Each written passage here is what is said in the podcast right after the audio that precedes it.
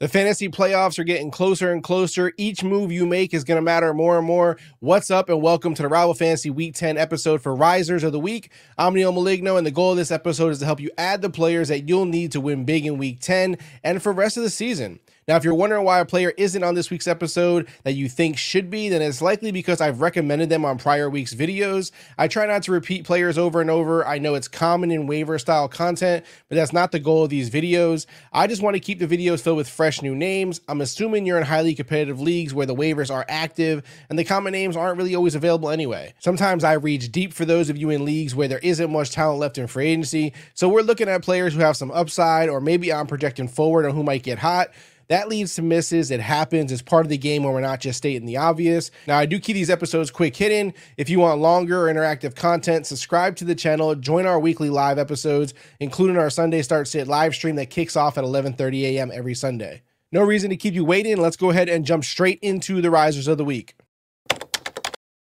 Now, between the bye week quarterbacks who are out, the injuries, and the matchup versus the Cardinals in week 10, Taylor Heinicke is worthy of a pickup and start. He won't win you your league, but he's a serviceable starter and he'll get you through the weeks. He was a top 15 quarterback in week 9 and should be able to end there again, all things considered, especially if Drake London is a healthy go. If you remember last season, Taylor actually had some pretty decent games for the Commanders, so it's not surprising to see him having success with the Falcons. Now, my next QB is not one that I recommend starting in week 10 as he still needs to prove more, but he played well when you watch the film, and he really should continue to improve as the season moves along. Raiders quarterback Aidan O'Connell has an offense filled with playmakers, including one of the league's best running backs and wide receivers who could put up points, so why not start him? He's facing off versus the Jets defense, which is one of the league's best. So I'd rather sit O'Connell on this one, but I do understand in some cases you might not have much of a choice, especially in two quarterback or super flex leagues. A few QBs that I've mentioned in prior weeks, but still may be available in your leagues are Kyler Murray, Baker Mayfield, and Joshua Dobbs. Keaton Mitchell was the RB5 in week 9 with 138 rushing yards and one touchdown off of nine carries. Nine. Now, I know Gus Edwards has been scoring a crazy amount of touchdowns, and Justice Hill hasn't been bad, but Keaton clearly just played himself into the rotation. I'm sure it'll be more of a hot hand approach, but we saw from Keaton's week nine performance that he clearly has no issue being a playmaker with a very limited workload. The Ravens face a tough Browns defense in week 10, so temper your expectations. Now, my second recommendation at running back is a little bit of wishful thinking for me towards a player that I'm a big fan of, and Antonio Gibson. With 11 total touches in week nine, Gibson was able to put together 76 yards yards and got close to running back 15 in PPR scoring. He has more fumbles and touchdowns this season. That is certainly holding him back, and he's not getting a great workload, but he is playing the Seahawks this week, who Keaton Mitchell just ate up on limited carries, so Gibson is flex worthy. Some running backs that I mentioned in prior weeks, but may still be available in your leagues Khalil Herbert, who's returning back from the IR, Chuba Hubbard, and Tyjae Spears.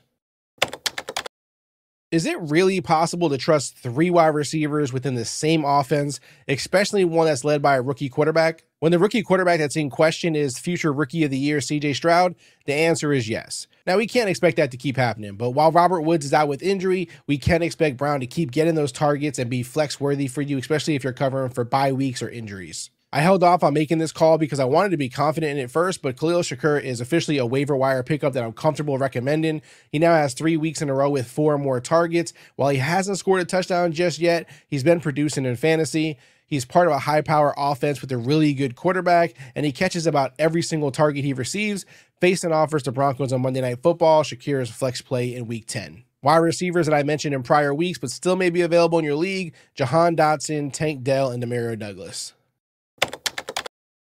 He's back. Every time Patriots tight end Hunter Henry scores a touchdown, we get a double digit fantasy points from him. The problem is he hasn't done it since week two. So it's been really dry for us and anyone who started him in fantasy up until now. For the four weeks prior to week nine, Henry didn't get more than three targets in a game. So in a position as wild as tight end, we welcome Hunter Henry back to Startville for week 10 versus the Colts. Now, staying with the theme of tight ends being back, Saints tight end Juwan Johnson also made a return to players we care about in fantasy. Five receptions, 29 yards, and a touchdown, which doesn't seem like much, but it landed Johnson in the top 10 at tight end in week nine. Now that he's back from injury and the Saints offense is rolling a little better each week, we can add Juwan Johnson to tight end Startville as well in week 10 versus the Vikings. Tight ends that I mentioned in prior weeks who may still be available in your leagues Cade Otton, Luke Musgrave, and Taysom Hill. Now, for our bonus flex player of the week, who is a riser, it can be a running back, a wide receiver, or a tight end. One Seattle Seahawk wide receiver finished within the top 23 at wide receiver in week nine, and the players' names were not DK Metcalf or Tyler Lockett. That's right, the rookie wide receiver JSN topped all Seahawk receivers in week nine versus the Ravens. JSN is facing the Commanders in week 10, who are no strangers to letting a wide receiver or two go off on a weekly basis. When DK or Lockett miss a game, JSN is a lock for a good week, but now even when they both play and he's still doing damage, if he's available in your league, which he is in a few of mine, grab him and start him in week 10. Now, if you want more fantasy football content from Rival Fantasy Sports, and subscribe to this channel now for more content, including our weekly Start State Advice show that live streams every Sunday at 11:30 a.m. EST. You can also follow us on social to get the latest app updates, promos, and latest fantasy football news at Rival Fantasy on TikTok, Twitter, and Instagram. And then, of course, and most importantly, visit RivalFantasy.com or download the app today. Rival Fantasy, your one-stop shop for all your fantasy needs. As always, guys, thank you again for watching. Subscribe, like the video, and I'll catch you on the next episode.